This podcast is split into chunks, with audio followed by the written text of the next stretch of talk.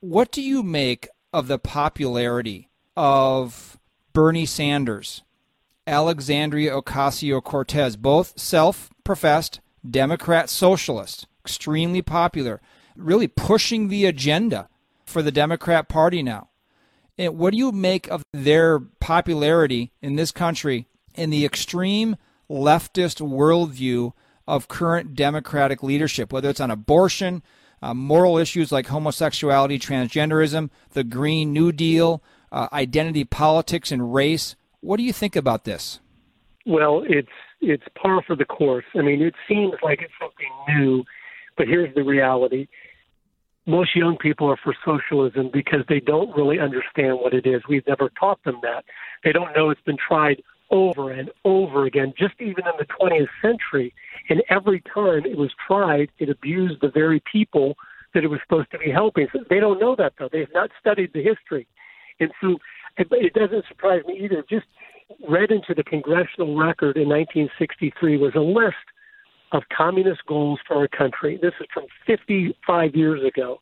And goal number 17, they said, get control of the schools, use them as transmission belts for socialism.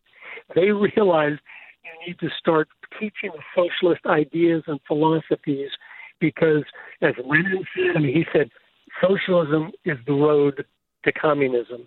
I mean, I just today, because I knew we were going to be talking, I looked up to see what does the dictionary say socialism is.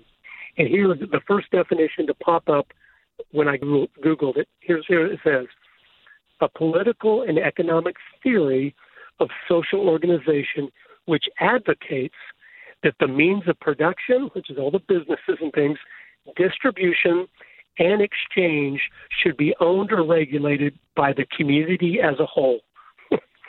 They've been taught so much about this community organizing and community and, and which is communism, the idea of it, everybody shares everything equally. Um, that's that's what it, it appeals to them because they've been taught that is the highest value and virtue that there is. And so uh, that's where we're heading because the young people do believe in this, even though they don't know what it is.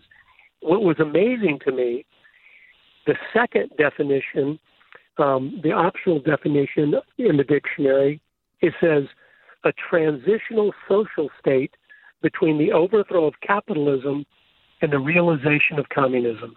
Mm-hmm. And that's what it is.